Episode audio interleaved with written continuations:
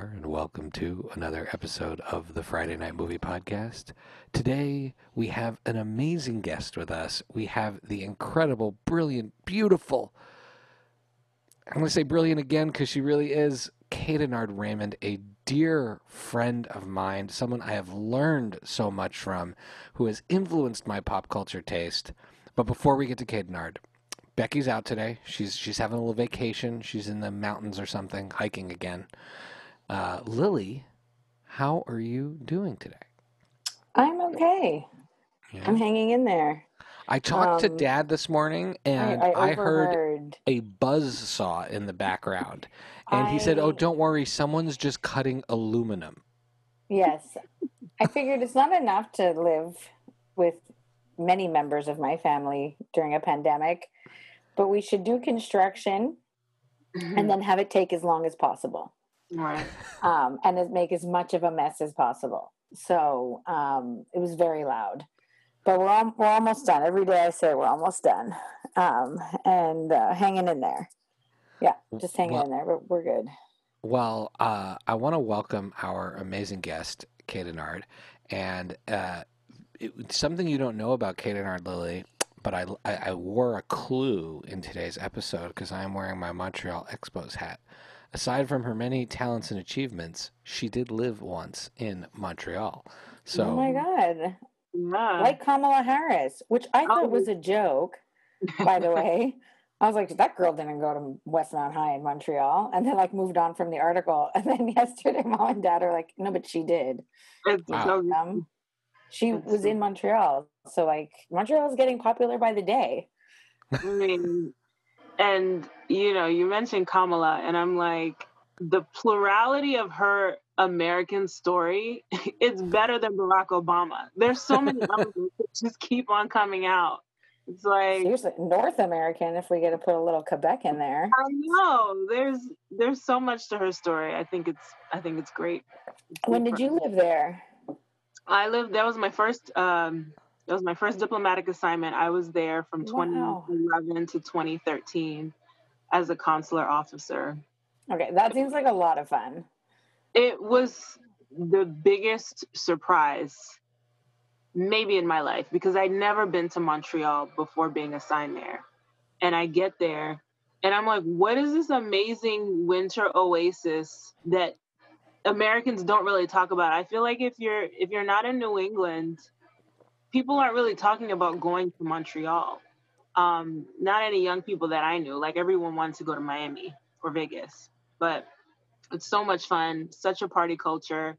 Um, I got to meet Idris Elba, which is like the highlight of my life. One Ooh, that's amazing. Lily once met Gene Hackman. He was staying at a house in our And- neighborhood, and she Yeah. drove up to his house and knocked on his door to talk to him. And I met Taye Diggs in Montreal as Who well. was the, the gentleman that played Doogie Howser? I met him. Neil Patrick ha- Harris. Yes, Neil Patrick Harris. Um, I know he's he's done a lot since Doogie Howser, but that's how I remember him. He'll um, always be Doogie to a certain degree. Yes. Always Doogie. So just lots of great memories from Montreal. All the festivals, jazz. I Oh, feel like I was reintroduced to jazz up there. Um, an amazing food scene. It's just wonderful. it's a it's a it's a great place. That's so fun that we have that in common. And now, um, H- Kadenard, your family is is Haitian, right? Uh, originally Haitian, Haitian American, and you went. You were living in Montreal. That is one of the probably one of the bigger. Is it one of the bigger Haitian populations in North America? Yes, yes, it is. Um, which was which was interesting because as a consular officer, when I was bidding, I was actually very adamant that I didn't want to go to Haiti as a consular officer. I was like, it'll be a conflict of interest, it'll be stressful. I prefer not to. And so they assigned me to Montreal, which Surprise! So I was still dealing That's with complications. But obviously the circumstances were different. Um, Right. The context in, in which they lived and seek and sought visas it was it was a lot less pressure. So it was good. Um, the Haitian community is thriving in Montreal, but a lot of them they just work and study there, and the communities are further out in like Laval, Longueuil, like Oh the wow! yeah suburbs of downtown Montreal. So um, I interacted with a few, and one of them is one of my very good friends to this day. But um, a, a great experience. Yeah. That's very that's very cool. Montreal is is is beautiful in that way in which I we we had this strange bubble growing up there where we we're Mhm. exposed to all this stuff and in in North America that when we feel like we had this like alternative universe childhood. So like everything from the we were talking about this on on the show we taped last week. Like there's TV shows and there's foods and there's sayings and things where if we talk about them with Americans who lived a few miles away, you know, across the border, they're like, what are you Mhm. talking about? right. Yeah. BTV? the ability of, for communities to thrive and protect their traditions and customs is something that I envy. So in in Montreal, for example, I remember, and I forget the name of the neighborhood, but it was a very distinctly Pakistani Canadian neighborhood, like near this market. And then there's the distinct Greek neighborhood, the distinct, you know, like Orthodox Jewish neighborhood. Outremont. Terma. Yeah, Outremont, where you go and get the bagels, and there are Yeah. all these cute boutiques and brunch places. And then there's Um, the then there's Italian. Yeah, like a- and like yeah. you know, this is like the neighborhood where like all the wealthy like Persians and like you know Lebanese are, and like I, I just I I don't ever remember seeing such pockets of communities so clearly defined. Like I think of New York as somewhat of a comparison, but even then, it's it's much more chaotic and much more of a melting pot, and like I just I thought that was uh, striking as well. Oh, oh yeah, we grew up in the West End, or so like so. West End is like you know Westmount all the way oh, through Ooh, fancy. West End, okay. Yeah, yeah, yeah. We grew up in Westmount, not in like the super nice part of Westmount, in like the medium nice part, which is still really nice.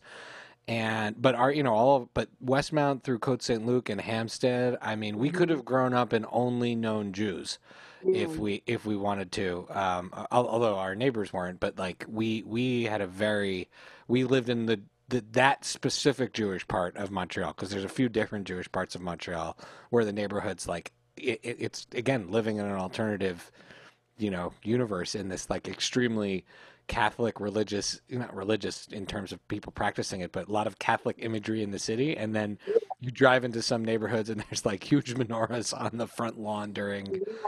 Hanukkah That that was striking too. Is that the the Catholicism was apparent, like you said in the imagery, but like the churches were boarded up. People didn't really practice.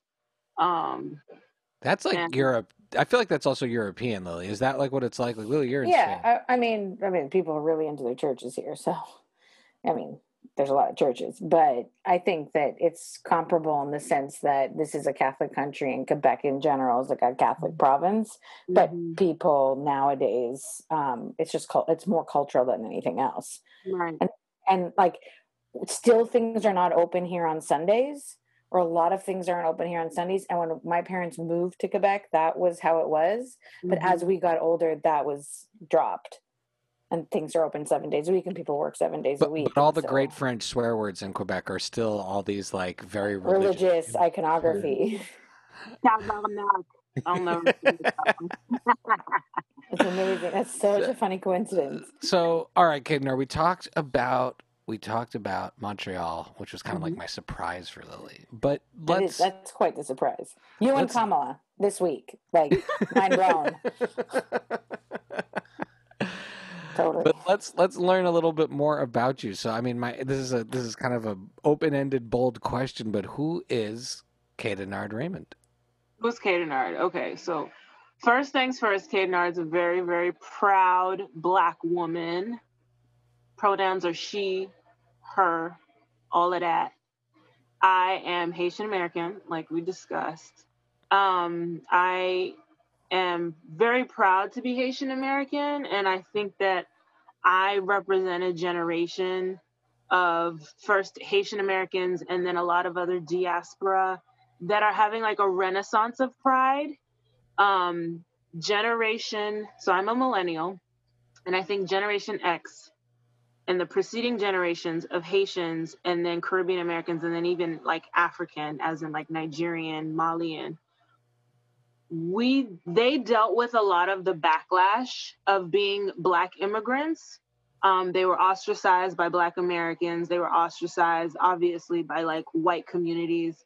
And it was all about assimilation for those generations including my parents. Um, it was learn english don't have an accent. It was you know do the activities that you see you know the wealthy suburban kids doing like play lacrosse play softball I'm gonna make you turkey, you know, and cheese sandwiches. We're not gonna, I'm not gonna send like, you know, ethnic food, so that sort of thing. That was that generation. And I kind of got some of that growing up, but then there was a shift in and I attribute it to globalization and like the internet and like traveling where it was cool to be an other. It was cool to have that hyphen. Like it's it's it's boring to just be American. Like what is what is something that ties you to something more exotic? And I say that tongue in cheek because I, I think exotic is a pejorative term, but what makes you different? One.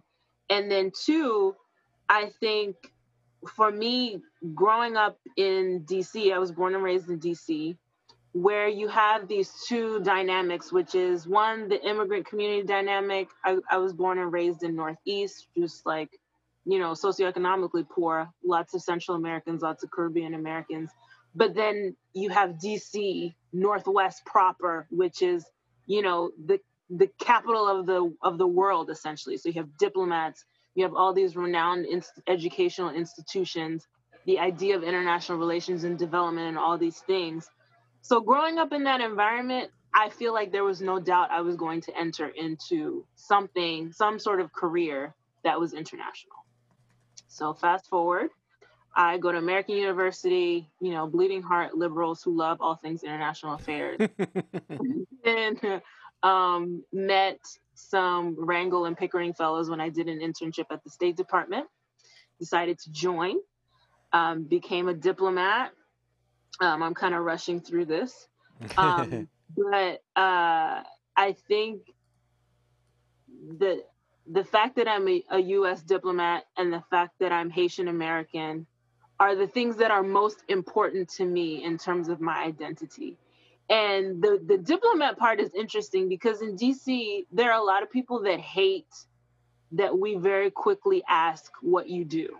A lot of people are like, ah, I don't like that in DC people ask that question up front because I do. I feel awkward. I feel awkward sometimes asking it, even though I'm genuinely interested. It's not yeah. like I'm trying to get a job but I, I honestly, and this is gonna ruffle some feathers.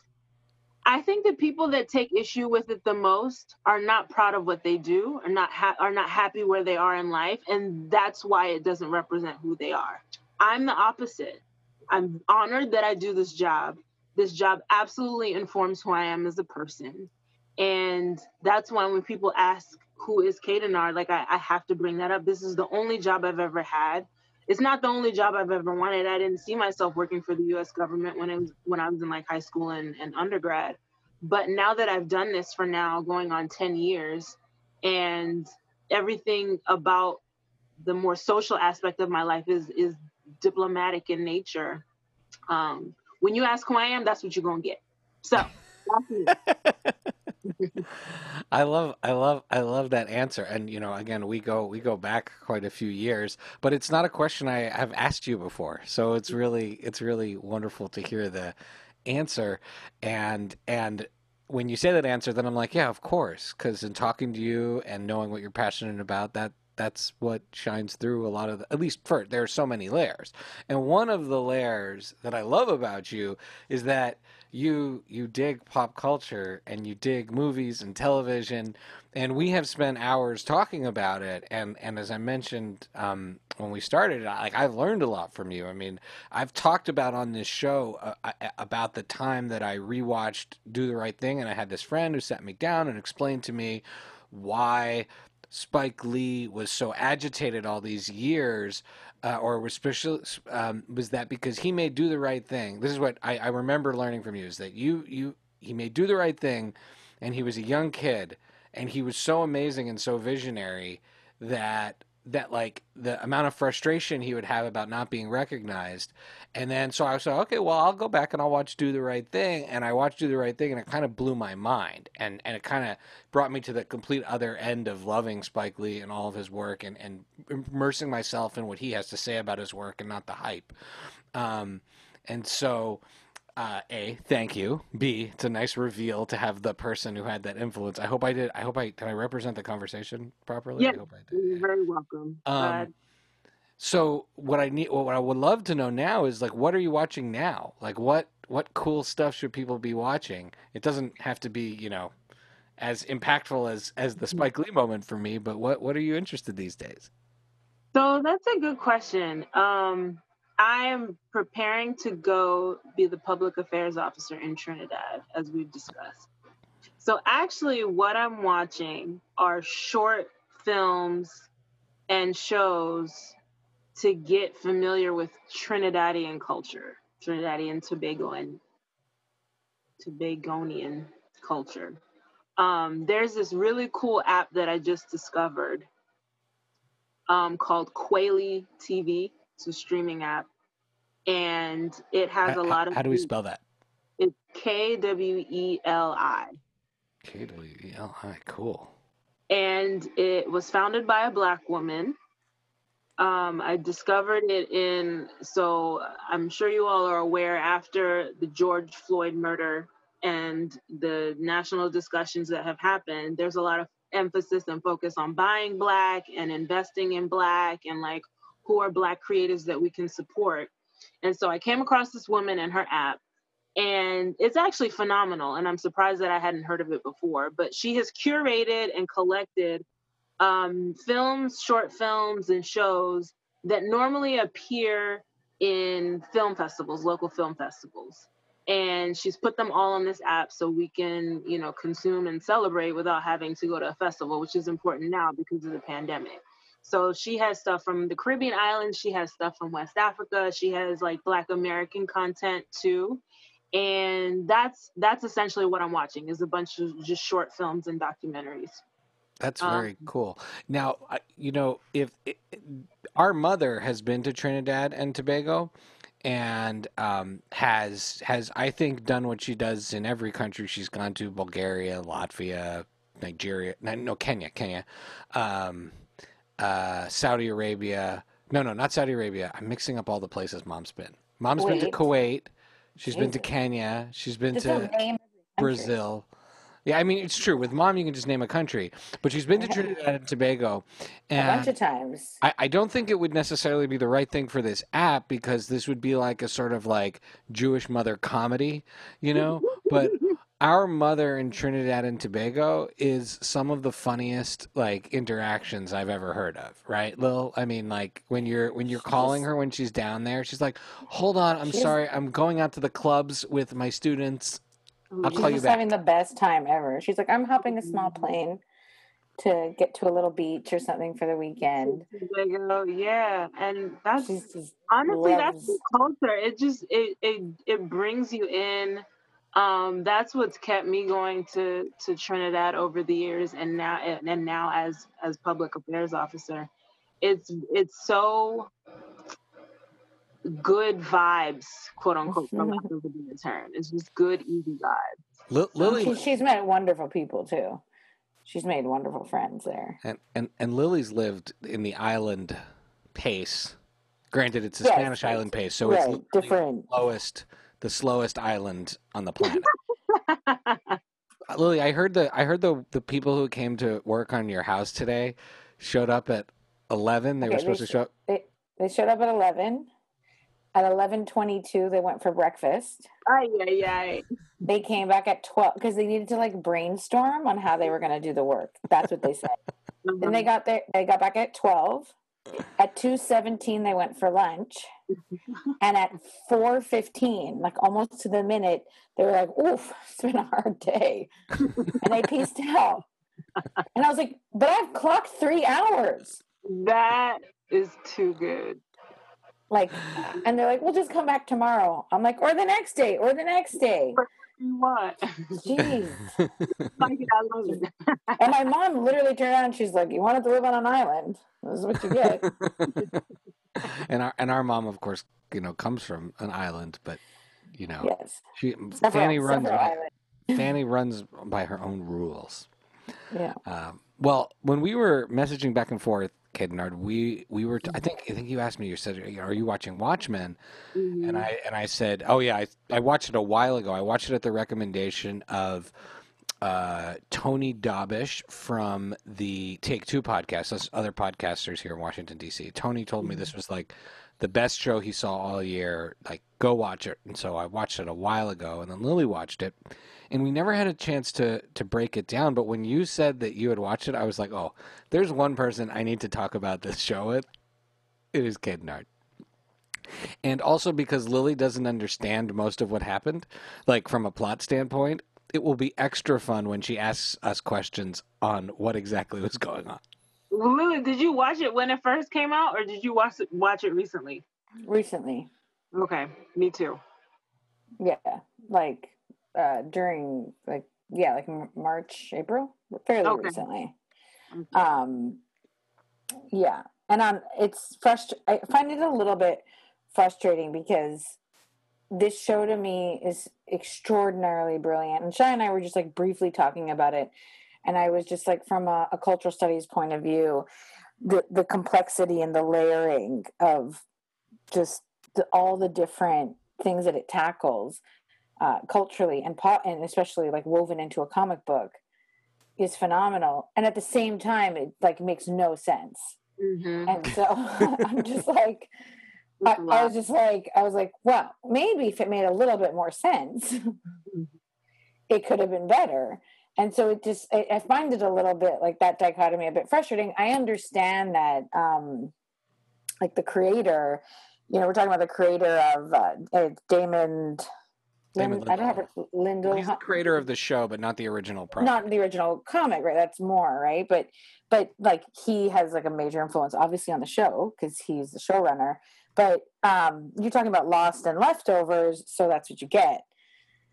And I read something. Like some, I, I just want to say, like I read this thing that said um, his style has things that like in the in you know in the his te- in his shows that don't need to be fully understood to be effective and that sentence to me i'm like no no but maybe they do That's so.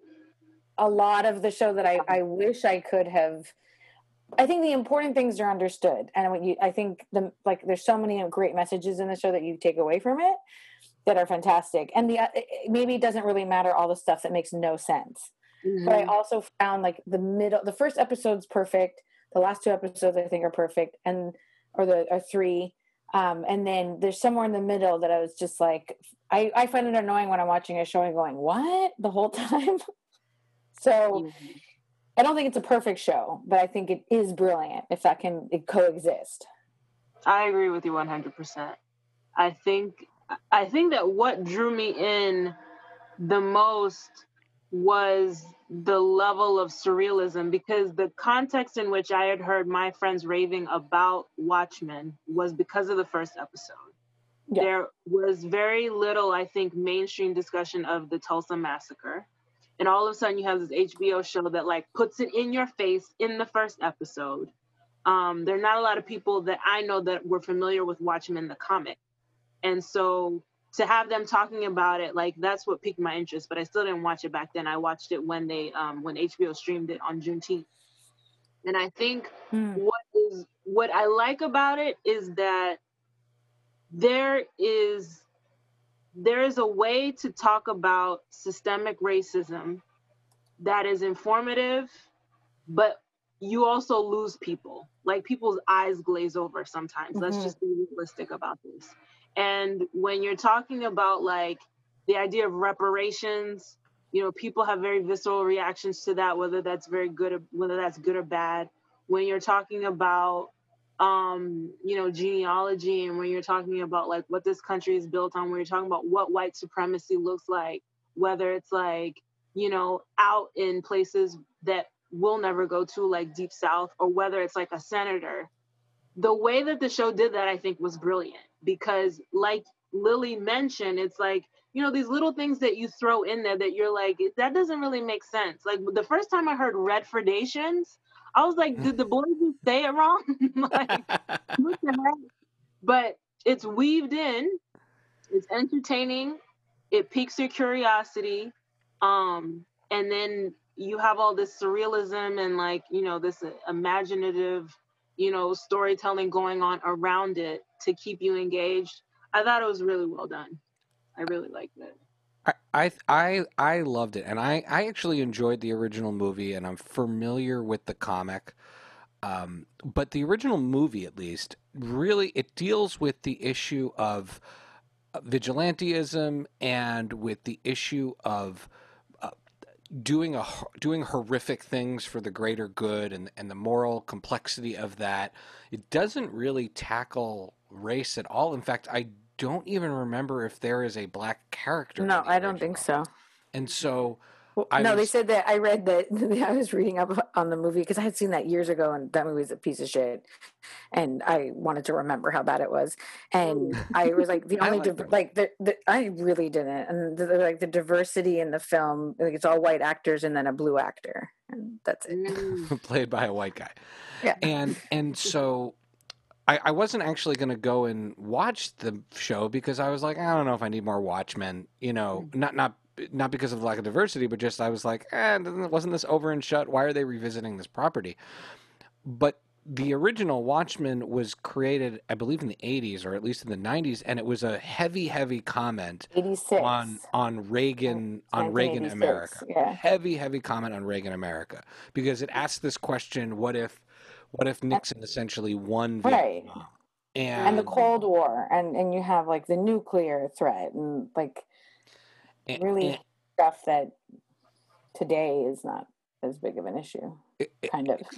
Well exactly. And and so what i then became fascinated with when i watched watchmen i was like oh now they're taking watchmen again as a vessel to whack us over the head with some very very very very difficult truths and and really really tough ethical questions about what's right and what's wrong and um, and uh, and really really go head on on issues of race, which that that property really had completely absent from it. Like I was amazed at how deftly and complexly this show um, told uh, a, a, Black American story.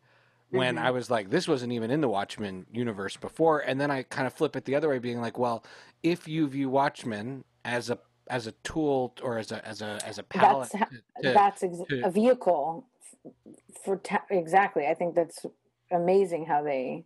So so I love that, but then my uh, my other reaction also um, to it is I really like the just totally freaking weird stuff, like the stuff with with Jeremy Irons. Oh like, my god, I cannot you know, deal with that. His, because because I, I I'm familiar with the character of Adrian Veidt, who is this guy who considers himself so smart that he can do whatever he wants to society because he it's what's better for it. Like he kills right. millions of people in the previous mm-hmm. one, so the idea that he's murdering clones for whatever reason he's doing them is like absurd, but like could it be better cast than Jeremy Irons just being? No, no. I mean, Jeremy Irons is delicious. It's just like that whole thing. So, so I like the I like the weird. I like that. He is delicious. He is. I love him. But, but that whole thing was a lot. But ultimately, what the show comes down to is Regina King. Yeah. Regina King is so amazing as a lead in this show. She absolutely blow and I I mean I've always I've always loved her. She's always I always thought she was awesome. But for me, this this show made her an action star. Mm-hmm. It made her um, sexual and attractive, but without being um, uh, exploitative. Mm-hmm. Um, uh, it it made her uh, it it had her as a as a deep, good, loyal friend but also someone with with pulls to her family and and willingness to kind of break her own code for for other reasons. I I just loved the character and someone with created. Serious, serious trauma, yeah. generational trauma, but then her own personal trauma. And and so for so for me, complex. like ultimately, what all those weird things and all the using it as a metaphor for other things ultimately like comes down to the fact that Regina King crushes it and I want like Mm-hmm. every scene she was in that show I was completely captured by it. So that's kind of like my my overall reaction. So um Cadenard, as you were watching the show, there is that very iconic first episode, which Mhm. very much it deals with. Uh, uh, there's going to be spoilers. People have to have seen this show already, so just we always do spoilers on our show. So it it it it it, it um it kind of reveals that both her her mentor and friend who survived this white supremacist attack on the police was himself also a member of the either the Klan or the Cyclops or, or I, I, I you know, sort of some variation of it. The the, the Seventh Cavalry, I think. Mhm. And how how how does your reaction to that one episode ha- happen? Like, how does that unfold? And then how does it unfold as the show goes on? Because I had no idea what the show was going to be about. Right. And so, uh, so we go from there to squids, to clones, back like to slave racism in New York. White slave clones. So it's like even more Mhm. complicated. It's not just normal clones. It's it's like so layered. So yeah, how Um, did your how did your reaction evolve over time? I think I feel Lily. I just it, there were a lot of moments where I was like, this show is doing too fucking much. I can't I, I, it's hard to keep up. because it went pretty quickly from if I can recall, it went pretty quickly from Tulsa to present day squids dropping from the sky and then over to Veidt and the clones and I think they were like happy birthday and you're like what's going on here you know what I mean They're, Yeah. so I would say that my my reaction to the show was always intense curiosity, Mhm. confusion, and interest. You know what I mean? Um, Right. the- and it, like weirdly, I felt like I was also it was educational. Like at the same time, I, I was like, no, that- this is. I was learning a lot as I was watching it. So I was like, okay, you got to keep watching it because it's yeah, fascinating. exactly. You got to keep watching it. For me, as a black woman, there was immediate distrust of the police chief, and I don't Okay, remember. his Can, can, can, um, well, it's Don Johnson, the actor, but Yeah, uh, yeah. but Judd, Um, I believe his name is Judd. Judd. Can we can we pause on that for a sec?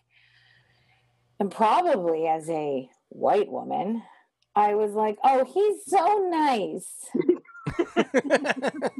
and it was so pathetic to the point when she finds the hood or the like the KKK garb. I was like, "That can't be his. right, right. That's that's definitely a that's an accident. That must be. He didn't know it was there. There's no way. He was just so." And my mom's looking at me like, "Are you serious?"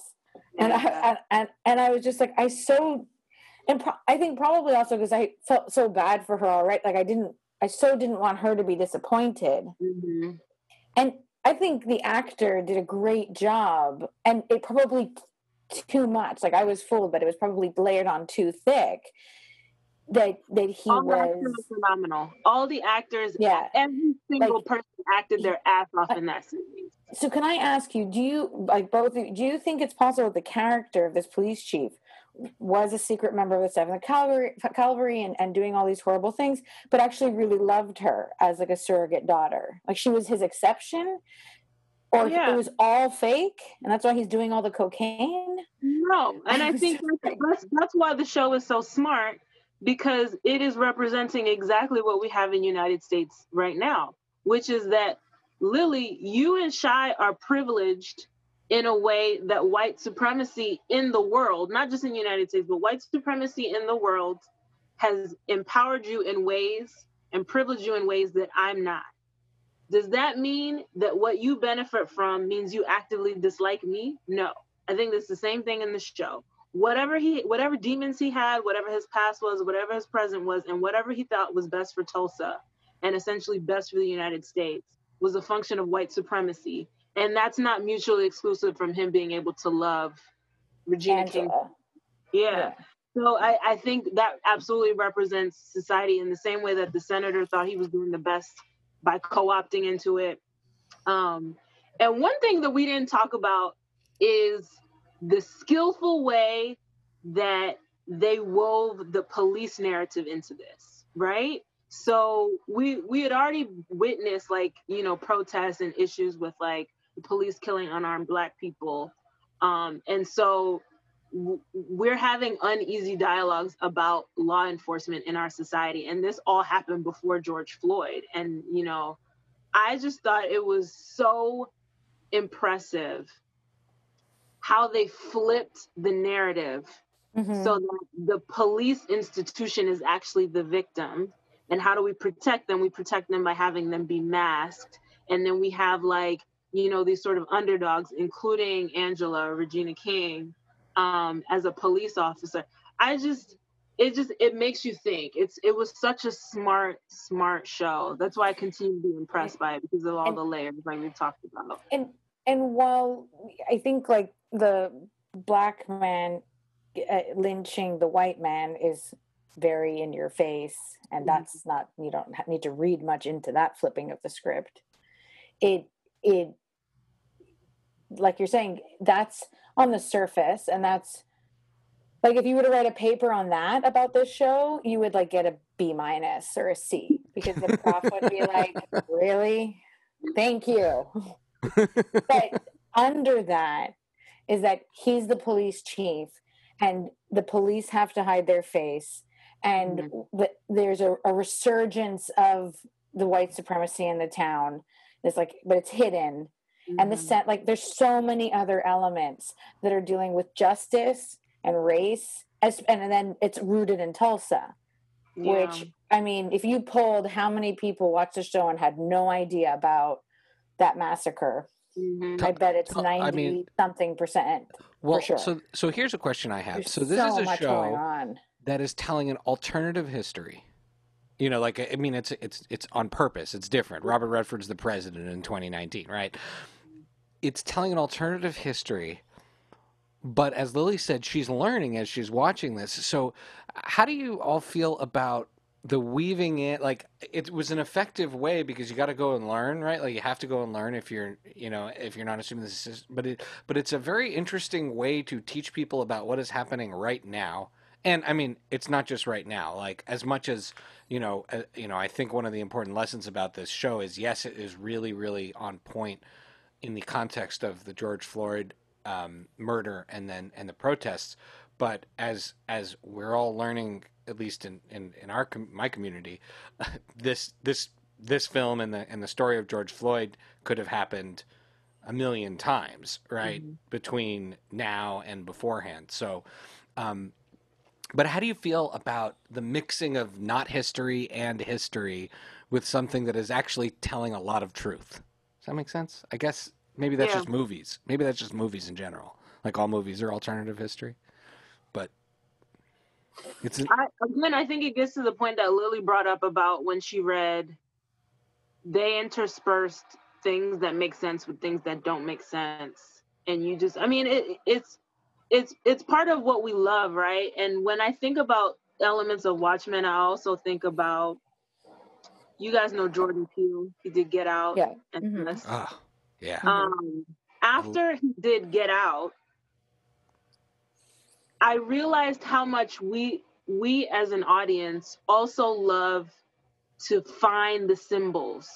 oh yeah for Even sure now the director and the writer intended for things to be symbolic becomes irrelevant. Like the think pieces and the conversations that we have afterwards, we're like, oh yeah, the rabbit meant this. And like, you know, that red screen meant that.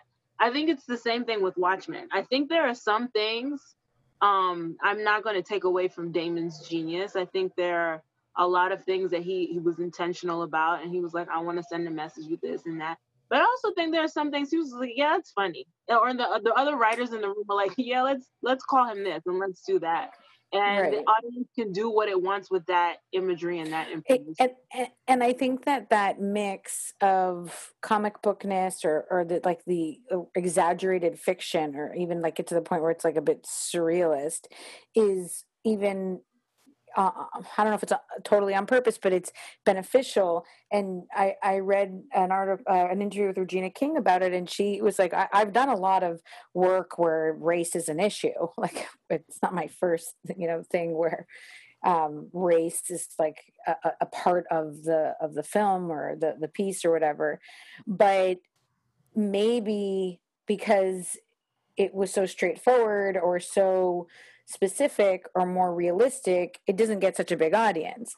And she called, she referred to the uh, Watchmen as a gumbo of like just a pile on a mix of all this different stuff. And she's like, who doesn't like that? So you're you're able to reach and connect with people in a lot in many more ways.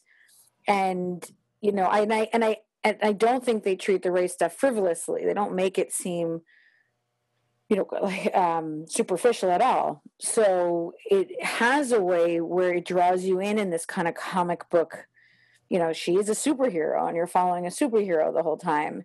Um and so you're learning but you're also enjoying the excitement of what a superhero type show is. And then it takes it up a notch and then you like have a whole section of the show where you're like going what's happening like I couldn't tell if I'm like, am I dumb or does this show make no sense? and so like I lived in that little So, realm. so for a here, here's kind of a simple question. I, I mean, it's a simple question with a complicated answer. So, Regina King is the hero of the show. Mm-hmm. Who else is a hero in this show? You know, Adrian Veidt would tell you he's a hero. He's always viewed himself as a superhero. He's incredulous at the end when they're going to send him to jail, and he doesn't believe it. and Uh, the and the the Vietnamese scientist, True, she thinks No, we need to talk about yeah, we need to talk about she her and that. clearly thinks she's a hero. And I think that that's what I'm saying with the show and the layers and just peeling things back like an onion.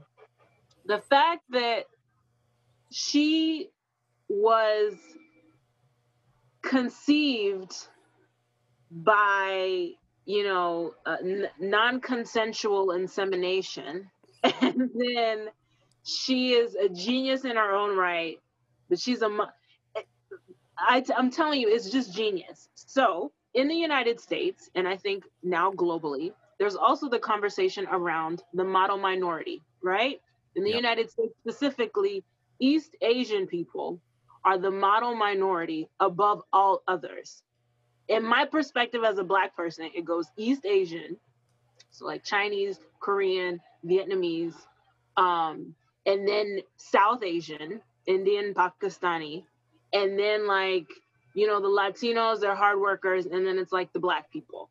And I think in the show where you have this Vietnamese woman being this super smart, super ambitious, but also savior like type of character obviously flawed because the way that she wants to do it is, you know, is you know, Wrong, ultimately Wrong, wrong, totally ethically wrong. wrong. um, but she aligns with the black guy in this plan. I think that that that says so much, and that drives the conversation in and of itself. That could be a whole season in and of itself. Absolutely. Yeah, it, this this show gives you so many different um, topics and categories to to discuss and to unpack. Um, so I, I wanted to put put in a shout out for her. Um, you know, and I think her and Adrian are sort of like, would would you call them like anti-heroes? Like, you know, Yeah, I, I think. I mean, they're or vi- I mean, they're villains technically. I think if you're in comic book language, and often the villain thinks they're doing the right thing, Mhm. and the actual hero, who's Mr. Doctor Manhattan, is like the worst part of the show. I mean, the one who actually has the all power and What a big everything. disappointment, right? Just what are you doing with all that power? All that stuff you got going Right. on. why why are we even here? We don't have to be here. That's Well- how I felt about him. Well, Um, part of part of where I felt like with Lily, I was just like, what am I not getting about Doctor Manhattan? so This if I my, if- the most annoying plot thing to me. so part of what I think I can I can layer in from what I know from the comic is Doctor Manhattan's this scientist. The the the the accident happens to him, becomes Doctor Manhattan, but his Right. evolution into this godlike being takes place over a very long, uh, like over a long period. And Mhm. as he evolves and becomes more and more and more and more superhuman, and he helps the United States win the Vietnam War, and he's creating all sorts of scientific things, and he can create doubles of himself that appear all over the place.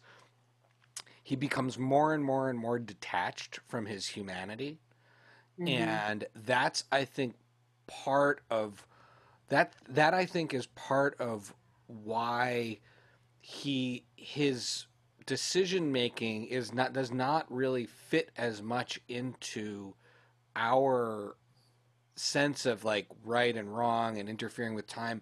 But what's what's interesting and what i found very redeeming about the character is the end of watchmen in the 80s right? In the dr manhattan becomes complicit in Adrian Veidt's plot and covers over it because he thinks that it is better to try to essentially help that plot go ahead. This horrific, um, this horrific destruction in New York, and um, and he he kills Rorschach, who is the witness, who wants to tell everyone what really happened and what Adrian Veidt's plot was. But Doctor Manhattan's complicit in it, and then he exiles himself off of Earth because he believes it's too dangerous. Mhm. And what I loved about this story, because I'm an optimist and because I always want to believe that something has a soul and people always have their soul and people have the potential to love. And like, for me, I'm always going to be okay with any movie where like, like in the fifth element, the fifth element is love. All they needed was love to, sol- you know, so that, that, that overriding power. For me, this was actually a really nice bookend on the story of Dr. Manhattan because what it showed me is that Dr. Manhattan, who had other relationships earlier, he had Did disconnected. we like have like a bunch of scenes with his ex girlfriend trying to call him well, right. So she, she's a character in on Mars? So, Right. so he has these. Di- That's right there. She's like, leave him a 45 minute voicemail. He's not listening to it. Whatever. And to me, the fact that Dr. Manhattan not only found love, fell love, found love with this person who is seemingly normal, and that moment of falling in love is part of this chain reaction of saving humanity. I'm not really sure what it meant, but on just a character level, it meant a lot to me because I never it never sat well with me that Dr. Manhattan had all this power, allowed all this destruction and disappeared. So Mhm. if you're just looking at that arc of just that character, I like knowing that Dr. Manhattan loved and actually sacrificed himself, as opposed to the last time I saw Dr. Manhattan when he allowed millions of people to die Well, for the yeah. sake of this strange. And well, he, he like commits suicide while not wasting his power for but while handing it over. Mhm. So like he's done being Dr. Manhattan and he it ends with him giving his power to her. Right? Because she can walk on the water in the pool. well, we don't know, right? And that's Well, one of so that she actually takes the step, but do you not do we not see her we, we actually don't, we don't see. So Right. I, I just read recently that HBO has agreed not to make another season of this without Damon Lindelof, who has said he felt the story's over, or at least for now, the story's over. And I'm good with that because I don't like. I mean, it might be interesting to see more, but I also think this was a pretty amazing feat that they pulled this off.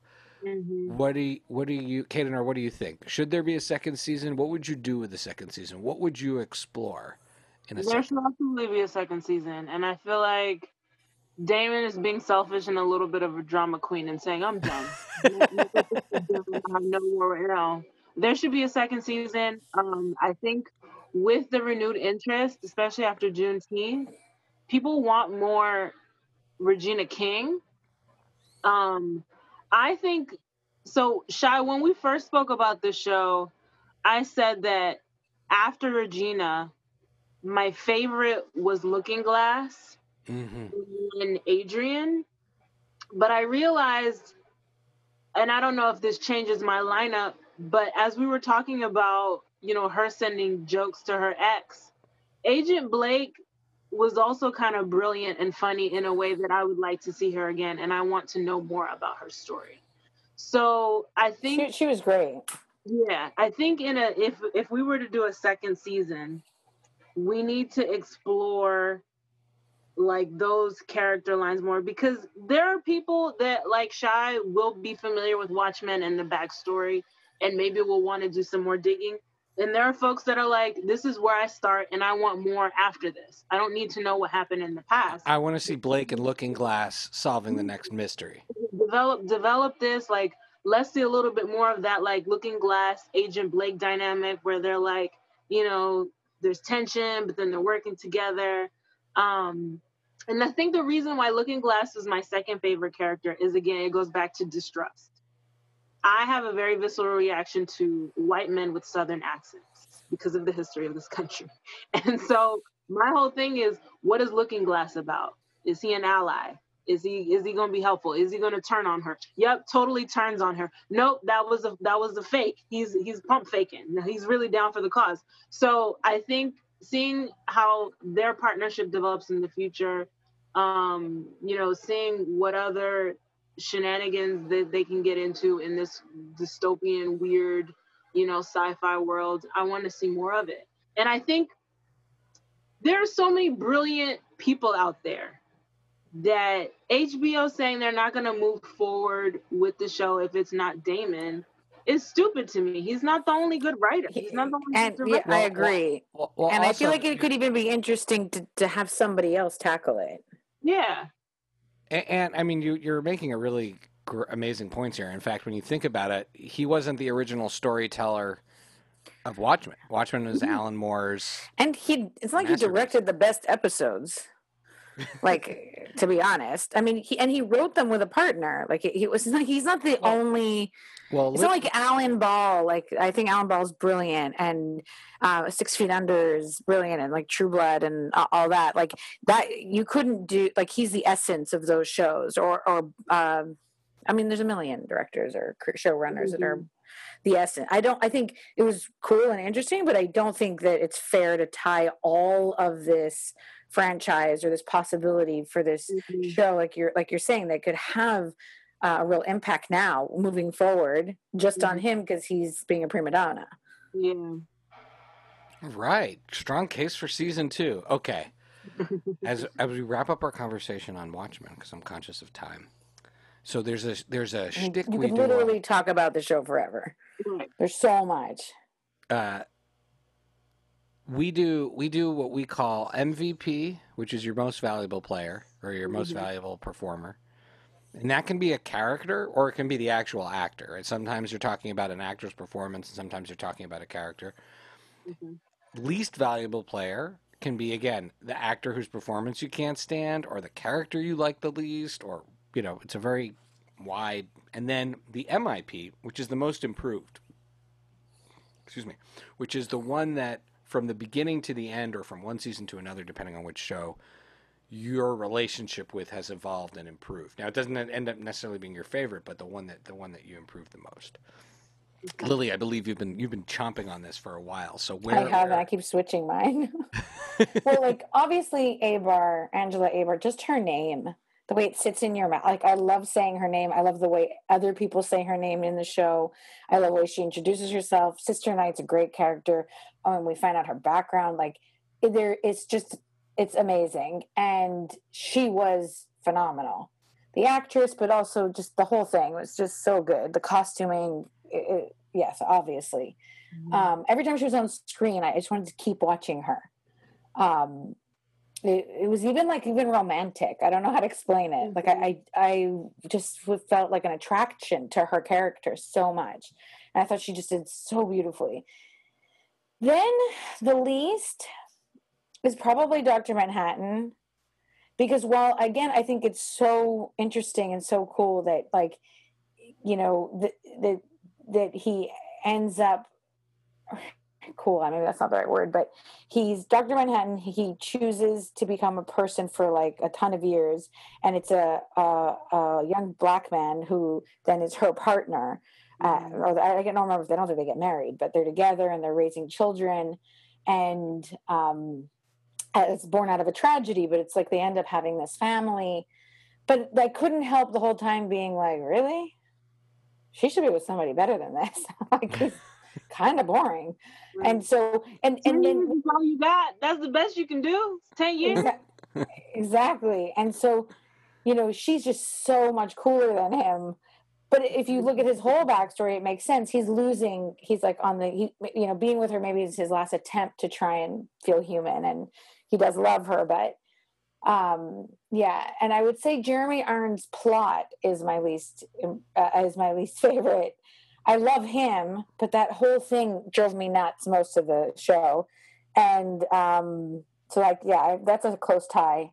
And the most improved is the Reeves character, um, her grandfather, to me, because not because at, at, at any point he's not great, but it's so I mean, Lou Gossett. Jr., right? I mean, yeah, right. Lou Gossett Jr. is phenomenal, but but he's um, from his first introduction at the beginning of the show to how significant his character grows throughout the entire thing, to her on a personal level, on a political level, in a superhero sense, because he's the first superhero, and then his backstory, and obviously that the nostalgia pill episode is one of the most brilliant like pieces of television anybody's ever seen.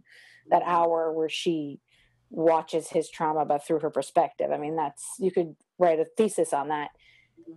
You know, I was like, oh, he seems like like an old dude that's probably related to her. And then by the end, you're like, he's such an important character in this whole story and in the show, the history of the United States. that to me it was really cool. Like, so I, I guess improved might not be the right word, but I think they did a great job with that character. How about you, Kaden? Um. Okay, so just because Lily um made the case for Regina King, which I think a lot of people proposing marriage to I'm Regina not, King. I'm not. I'm not gonna. I'm not gonna do that. By default, as a black woman, I'm writing for Regina. Y'all know that. Well, obviously. Absolutely. Let's move to somebody else. As I've said, Looking Glass, my second favorite, and I just I want to put in so many plugs for for him. I think his real name is like Tim Blake something. Tim, Tim Blake, Blake Nelson. Nelson, who I believe is a Southern, He's from Oklahoma. Yeah, right? And he's and, and he and he's Jewish, right? Isn't he? I, I mean, he's he made a Holocaust movie. I'm pretty wrote. sure. I'm pretty sure he is Yeah. because I, I I'm gonna now double check this, The- but I'm pretty the sure because of like my own prejudices and bias. I remember I think Becky told me that, and I was like, "What? That Becky. guy's not Jewish." Um, I mean, he's a, he's a fantastic actor. Fantastic Um, actor. So, uh, like, I'm putting in a plug for his character and his acting. mhm. I I appreciated the vulnerability of his character coming through. So when you first see him, you're like, why does he have this like aluminum? And then when they go into the whole history of him in New Jersey and how it relates and, and it explains the whole squid plot. And then them, you know, illustrating this relationship with this woman and now he has difficulty Mhm. relating to women and dating. And then this other woman like reels him in and then you know he saves the day. And you're wondering about what kind of friendship him and angela have. I just i i really found myself interested in his story. Kind of like what lily was saying with angela every time he was on screen i felt captivated Mhm. even though I'm very triggered by his accent, I still think it's charming. I mean, it's just there was a lot going on with that character. Well, they they kind of make Yeah. him seem like a little bit like one of these like militia, you know, guy who's stockpiling weapons for the apocalypse. Right. You know, the the the manifestation of wearing the the foil on your head. yeah. So that I think that was that's a really crucial character, and that's like a linchpin in the show. And and then ultimately, it's rooted all of that craziness that could seem nefarious or not trustworthy is just is rooted in a traumatic event as a child, as a young Mhm. boy. Yep. And like that levels, I think, the playing field right there. And that's probably, I assume, him and Angela connect. Yeah. Um. So then there's least valuable char- player, least valuable character. Um. I think I'm gonna go with Doctor Manhattan, but well, not least valuable.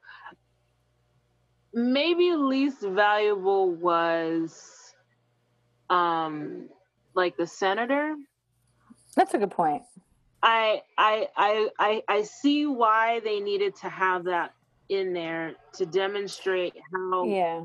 the idea of white supremacy is not, you know, unsophisticated people in just the South. It's it's national, it's organized, it's institutional. But I just thought it was just kind of annoying and just Right. And um, and and yeah, and it, and it like makes it. I mean, up the point clear that like it it's even just sometimes political. It's right. not ideological. It's what's convenient politically. And I think I think that point could have been made with Yeah. life.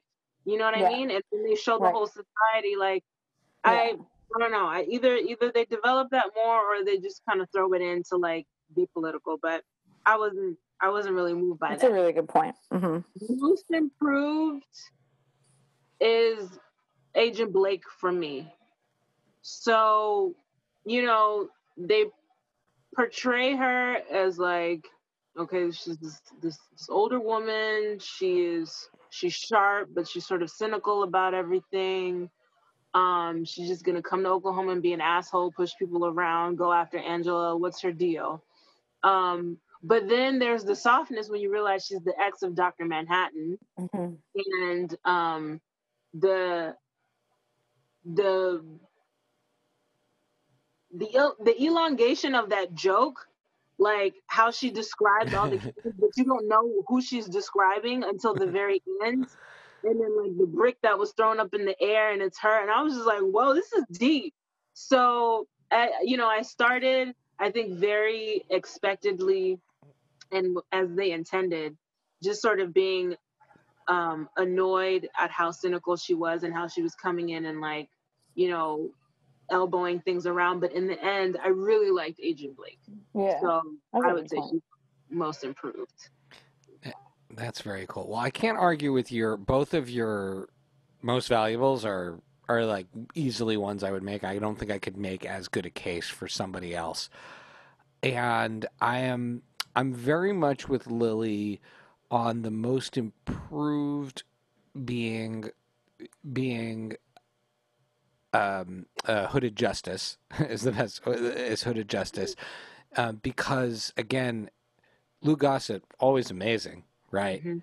but then that he's this linchpin not only in the story of this Watchmen, but also in the original Watchmen, right? Like Hooded Justice is sort of a character you see. You, they flash back to the Minutemen I mean, we didn't even touch on the, you know, the whole LGBT. well, so so here's where I'm going to go with my least my least valuable the player. layering here. So my least valuable player is I'm going to go by character, right? Not by actor, but Mr. Metropolis, the head of the Minutemen, who is both in an That guy's a affair in an affair with with Hooded Justice. Hooded justice. but also not willing. To, I, I feel like there him. there's a metaphor in there that I don't fully like. That I myself am not probably like just smart enough to to grasp at this point in my life. But to mm-hmm. me, there is a lesson there about allyship and mm-hmm. about being a secret ally who's only you know who's only your lover behind closed doors or who's only once you and part of the team behind closed doors but then when push comes to shove can't can't i mean is even below standing up for you to Mhm. me is is a, is an important message um, and and in some ways it's an important message about you know hooded justice goes out and does some extremely violent stuff after Mhm. he's rejected by mr metropolis to me it to me there, there's something about uh, and i could be wrong here but w- w- when when you look at when when protests have turned violent and property has been damaged and there's been a conversation around that and as I have learned because of my experience watching, to tie this all back to the beginning of the conversations, because of my experience watching and reading about Do the Right Thing, you know, the, the important conversation about, well, you know, why are you up in arms about the destruction of property in a way, or, or why, you, why would you equate the destruction of property to the taking of someone's life, right? Mm. And, uh, and also, un, making an effort to understand where the where the anger or or or or, or where the right, right righteous and rightful anger and desire for justice can be connected to actual violence. that that- Violence. that Mhm. that, that they they go together. To me, there's a lesson in Mr. Metropolis's failing to be an ally that ties his behavior to be like he is complicit. He is part of the cause of the violence. He is not simply just staying out of it. But if he's not being an ally, he is also giving lift to uh, a sense of you know hopelessness and anguishness that that leads that leads hooded justice to be as violent as he becomes and as angry as, mm. as he becomes. Oh, and then, like, and then so- eventually align himself with like the psychotic scientist. yeah, because and, and, and no so one, there's no one who will help him. so so to me the lesson there is like if you think by if you think by staying out of it or being an ally only in private you're on the right side no you're actually part like you are part of and complicit and part of anything you might be looking down on. Like for mr metropolis to then go and judge his actions i don't know if he does you know but but for someone in that position to then go and judge hooded justice actions well i'm like well what option did you give hooded justice? Where were you when he needed your help? And so that to me that to, uh, maybe i'm dry, maybe that's me looking for symbolism but to me that's where why mr metropolis to me is so upsetting because he's a cautionary tale maybe to me someone in my position someone with privilege No, I don't think that's reading too much into it. I would agree with that. No, yeah, there like it is thing to uncomfortable pull to pull out from it. yeah Mhm. it's he makes you he makes me uncomfortable and i think that's that's and so much of his actions you know paint white around the eyes and like so it seemed to be to quote unquote to help hooded justice be able to do his job in a time where he wouldn't be accepted. And he's like he's doing him all these favors. And it's clear that you know it's what's convenient to him. And, and when he really does need his help he's not interested. Y- Yeah, because like like the odds that someone like me, like in, in my position, like is, is going to be the Cyclops or the Seventh Cavalry, unlikely. But the Mhm. much more dangerous potential reality is to be a Mister Metropolis, right? It's your liberal sort of like, uh, uh, uh, and I think that's one of the incredible lessons we've been having right now about what's going on in society of of, of people stepping up their game and and you know accepting their um, accepting their privilege and then doing something good with it and risking Mhm. it for other people. Does that make sense? Yep. Um, wow. Okay. Well, I mean, how else? How? I mean, and for the record, Tim Blake Nelson is a Jew from Tulsa, Oklahoma.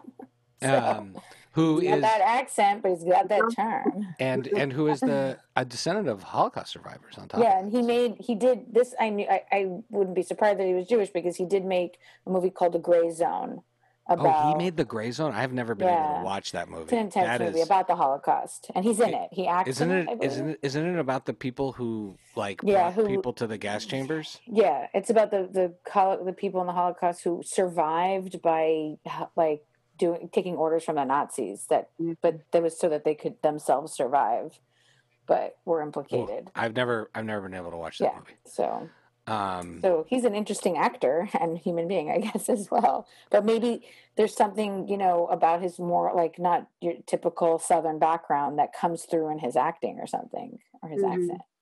Oh, he's he, he's great all around actor. well, that's a. I feel like that's a heavy. there was no way Watchmen wasn't going to be a heavy conversation. I think. No, it's supposed to be. It should Yeah. be. I mean, Um, I'm excited. Like I, I'm so excited. It's not, like I sometimes I get jealous of like the content that has come out since I w- graduated university. and I'm like Mhm. so excited for what kids in like a university class should be and hopefully are being able to talk about with a show like this. Say it again, Oh. sister. I'm so I'm so so impressed with. So I have a 15 year old brother, um, and I am in love with his generation and the generations that are coming after them because of the conversations that they're having, because of the reckonings that we're having in society that they have to confront now Mhm. and doing so are, are just going to be amazing human beings. Um, they're sensitive, they're activists, they um they're just open in a way and and authentic in a way that I couldn't be and I'm so excited for this generation and I the, they're the dialogue and the understanding that they begin at is so much Yeah. higher, Higher, than like yeah. you know what I mean? So I agree with you. I'm jealous, but I'm I'm happy that the, Right. the is in their hands too. That's that's very That's cool. beautiful. That- okay, that is a great hopeful note to close the Watchmen discussion. On every episode of the show, we give our recommendations and our shout outs. So, Kadenar, do you have any? I know we talked a little bit about what you're watching and you talked about Kweli TV. Do you have any other recommendations of? which has an Instagram account you can follow. By Yeah, way, which it I just followed. hmm Um, other recommendations. So I'm I'm not really watching that much, you know, mainstream stuff. The the the other thing that I just finished on Netflix that I think merits a lot of conversation is Indian matchmaking, and I saw that that was Oh my listed. god. Yeah. oh my god. saw that I was listed, and I was like, yeah, let me let me give that a shout out as well. Um, Have you watched have you watched it? I have. It was so Yeah. entertaining. My favorite character is Nadia, and Right. Right. um, yeah. So I think I think people should watch that, and then I think people should talk about it. We need to have some serious discussions around it. I, you know, I think it's it's it might be a misconception that first, like for some reason it's not like a bachelor or anything like that, and it's not you know even like I, I just think that there might be some misconceptions of what the show is about. It's actually, I mean, of course, it's fake. It's reality TV, blah blah blah. But Or Love Is Blind, but no, there are a lot. Just to talk about Watchmen being layered. There's so many Yeah. layers in the show. People gotta watch. and and it's also educational. Like there's so many Mhm. things that I did not know existed, like a face reader. I definitely need to find one of those. I thought that was amazing. Like Right. someone like you show them a picture and they can tell you all about this person and their astrology sign and like I'm like, what is this? And Yeah. there's you know that I would never know. I get a chance to know, you know, from where I'm from culturally about what that whole thing is like, and it's um it was fat. It's fascinating. Yeah. Um, and then two plugs that I always gotta make, even though it's it, they don't have new seasons out. Um, I'm not. I don't really like heavy stuff, but I like stuff that's informative. And what I always try to um, communicate to folks is that the Black experience is bright, is broader, wider, and more dynamic than civil rights stuff and slavery stuff. Mhm. And I think two shows that really do a good job at illustrating the Black experience as it relates to me are one, Blackish, and two, Insecure. So oh yeah, whenever I get the chance, always going to put in a plug for those shows um, because, you know, they're written and produced by Black folks, expertly and beautifully acted by Black folks, and just, I think, very, very authentic. So I'll leave it there. we just actually decided we're going to start Blackish with the kids because it's you know a- ABC. I mean, we watched uh, we watched the Goldbergs, which is on ABC, like right before or right after, anyways.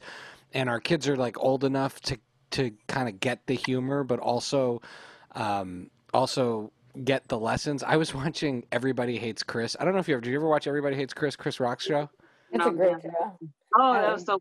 I love that show. Yeah, so I was watching with my kids, and it's it's a harder edge of a humor, and is so like so they, but it's in some way, but it, it it tackles some of the stuff that Blackish does in its in its own way, but it's because it's that got harder edge of the humor. My kids were like more sad watching it because like why is everybody yelling at each other and why did Chris why does bad things always happen to Chris I was like I, I, I, and so they expressed some interest in Blackish in this last week we were we were talking about it over the dinner table and I realized I'm like well Blackish is more of a family show with like sort of you know more hugging at the end I Yeah. think they'll like it more I agree with the girls. I don't like dark stuff. Um, and I've become less tolerant of dark stuff in Sure. times. So if it's light and airy, I'm all about it. All right, that's cool. All right, those are great recommendations, and they don't need to be new. We, I mean, we recommend like random Old 80s stuff movies. all the time. Yeah, Yeah. we're we promise on this show never to be timely and or important. But of course, this episode is both timely and Ti- and important. So I feel like, you know, we really, you know, this has been a really special episode. Wow. Um, Lily, uh, what about you? What are you What are you watching in addition to? So- Right. I, I, apart from Indian matchmaking, um, which my sister has been recommending to us for weeks, and um, and now I understand why. And um, I recommend Douglas on Netflix. Um, I don't know if uh, if you've seen Nanette, um, the comedy special or Mm. comedy. It's more of like I, that is uh, something. Oh my god, the the um, what are the comedian's name? Shy. It just Gadsby. Gadsby. Yes, thank you. Uh, Hannah Gadsby uh, made a, a comedy special that Mhm. wasn't actually as funny as I think people assumed it would be. It was more like just like a truth telling of her story, of her personal story, and and and uh, like trauma that she went through. And then it it's very impactful. And then she has a second one, and it's then she starts off saying like, had I known trauma would have been so popular, I would have like spaced it out. But you know don't have much left for like the second special and so it's just more about like her like everyday you know uh, she's autistic and like everyday sort of things that happen and the way that it interacts with life and is really funny and endearing um so that's called douglas on uh, named after her dog shy i feel like now that you like dogs you might appreciate that. I always liked dogs. What is it? I Mm, always liked really. dogs. I just never No. wanted a dog. that Like means you now, I get it. up and I walk my dog like an hour every day, and take Um, pictures of him when he's being cute. And he sleeps in our room, and I always try to convince him to get up and snuggle in the bed. But I, I'm not So sure if I still so yeah right exactly. So you should, so anyway so that and um upload on amazon prime Ooh, we just finished the season last night. it's, It's really cute. Um i really like that. That's light. That's something that's light and like a fun show to watch. And then um the other like i'll just say that um if you really want to take your mind off things selling sunset season three is um some serious reality tv and Selling i Sunset with your previously did not watch reality tv and Selling before this show. What's the What's the plot behind that again? it's real estate agents in la fighting and selling multi-million dollar properties. It's- like love interests and like tension. yeah tension and bitches and it's just But uh, Um, this past week, I surprised my sisters with a cameo Yes. message from one of the real one estate of agents. the real estate agents saying hi to us and, and she's like our one of our favorites on the show She was very um, nice.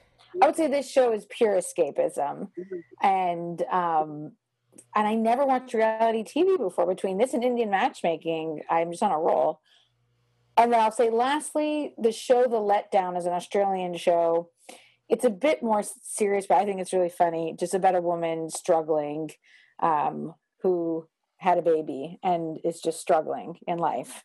And i find that i find her uh, she she wrote the show and made the show. I just find it funny but that's if somebody's interested in i can recommend that too. But it's a like more niche i think. I know a lot of people who didn't like it because it was too realistic like if i want to watch somebody struggling with a kid i'll just have a kid and struggle so i'm turning that off but i really like it that's it Uh, and and I'm watching. I uh, so we just finished upload, and Robbie Amell, who I had seen in the CW show, uh, The Flash, he played the uh, Firestorm guy.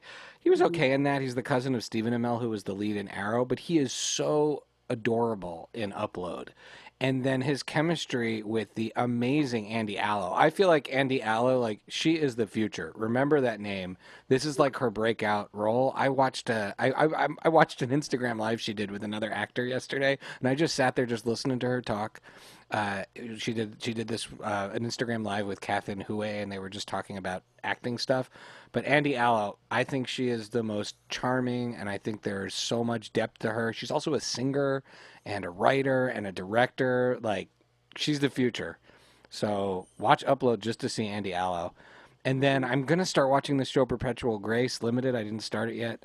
And then Burning Love, which was recommended by Stevie and Chris from our from our Buddies Without Borders episode. It's A fake reality show. It's a fake reality show based on The Bachelor that has all of the funniest people. I mean, every single amazing funny person is on that. And it is hilarious and amazing. And I already bought the three seasons of the show. Uh, Kaden, are, do you want people to follow you? And if so, where should they? Or do you want to maintain a mysterious identity? Oh, definitely gonna do the sister night thing and be mysterious. Okay. Um, Okay. So so then so then the next time people can follow you then is the next time you're on the show because you're definitely coming back, right? Yes, I oh yeah, our sister Becky will be so sad that she missed this. She's gonna be so mad when she hears this She's episode because really all I did was message her because she she was busy today uh, anyway, and I said I said hey Beck, Lily and I are gonna do a special deep dive on Watchmen, okay? She's like sure, I, I didn't watch it anyway. Right. she didn't know, of course, it was gonna be like this is the ultimate youngest sibling. She's gonna be so pissed. She's gonna be like, I Oh no, we'll have another one. I was. But I, you just have to come back. I have to come back, Lily. I can't. I know so much about you from working um, and being a, a friend of Shy's now. Like, I just love the whole Corman family. Y'all are like my. So oh well. Y'all gotta come to Trinidad. Find a oh way. Oh my god.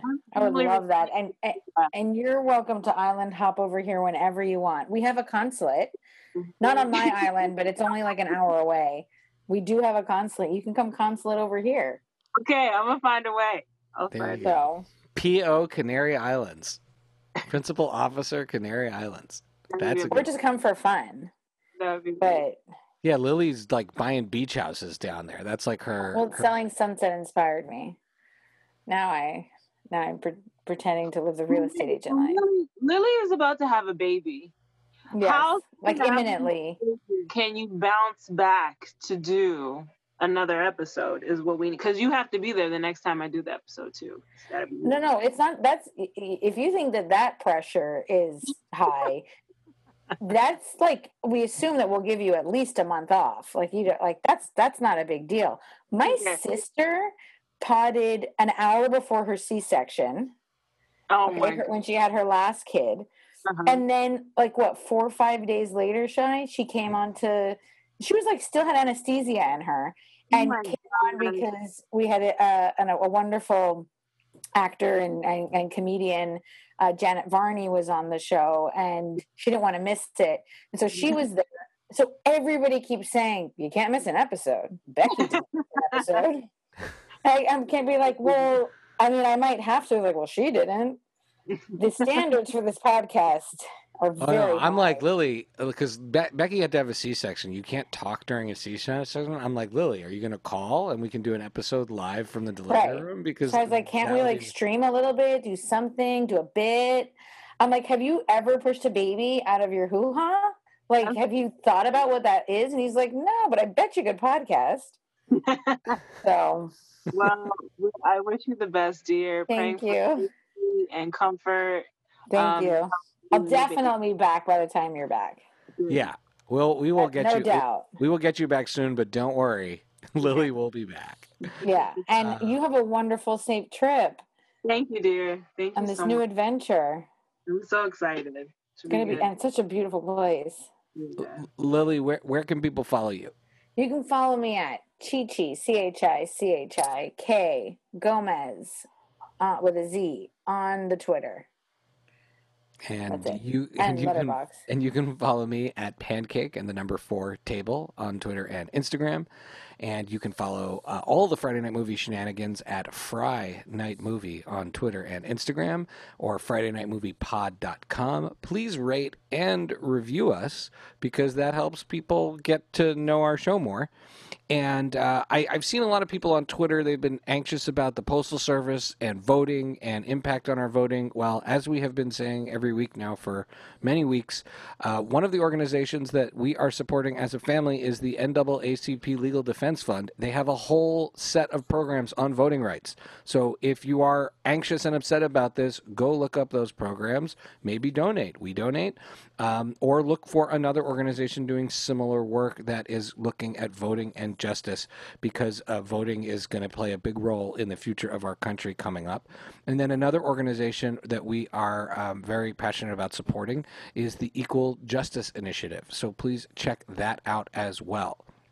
Um, I also encourage people to call their election office. Just it's just a phone number. You just call and somebody answers, and you can ask them questions, like I did the other day when I was like, "How the hell am I going to vote from here?" I forgot how mm-hmm. to do it from four years ago, and they were like, I was passed around to a few different people, but that's okay because eventually somebody came up with like an amazing solution that is just like, oh, I send an email. They send the ballot by email, and it's like mm-hmm.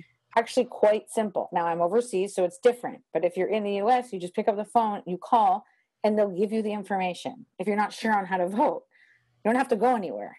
Just make a phone call.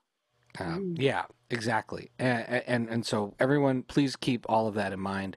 Um, uh, the theme music kicks in from the Montreal band, even though none of the members live in Montreal anymore, or wrote the music when they were in Montreal. But the Montreal, it'll always be a Montreal band. We'll always be more of a Montreal band than the Arcade Fire. I'll tell you that. Uh, the Montreal band, "What Does It Eat," is uh, write our theme song, which is Howie and me. And What Does It Eat has a new record out on Spotify and iTunes called Sidecar, a song cycle tribute to 1980s and 90s TV characters. With that, we always have a little moment of dancing as we dance off into the evening. And we say bye bye and thank you to our amazing oh. guest, Kaden Raymond. Thank you so much for doing this. Thank, Thank you so you. much.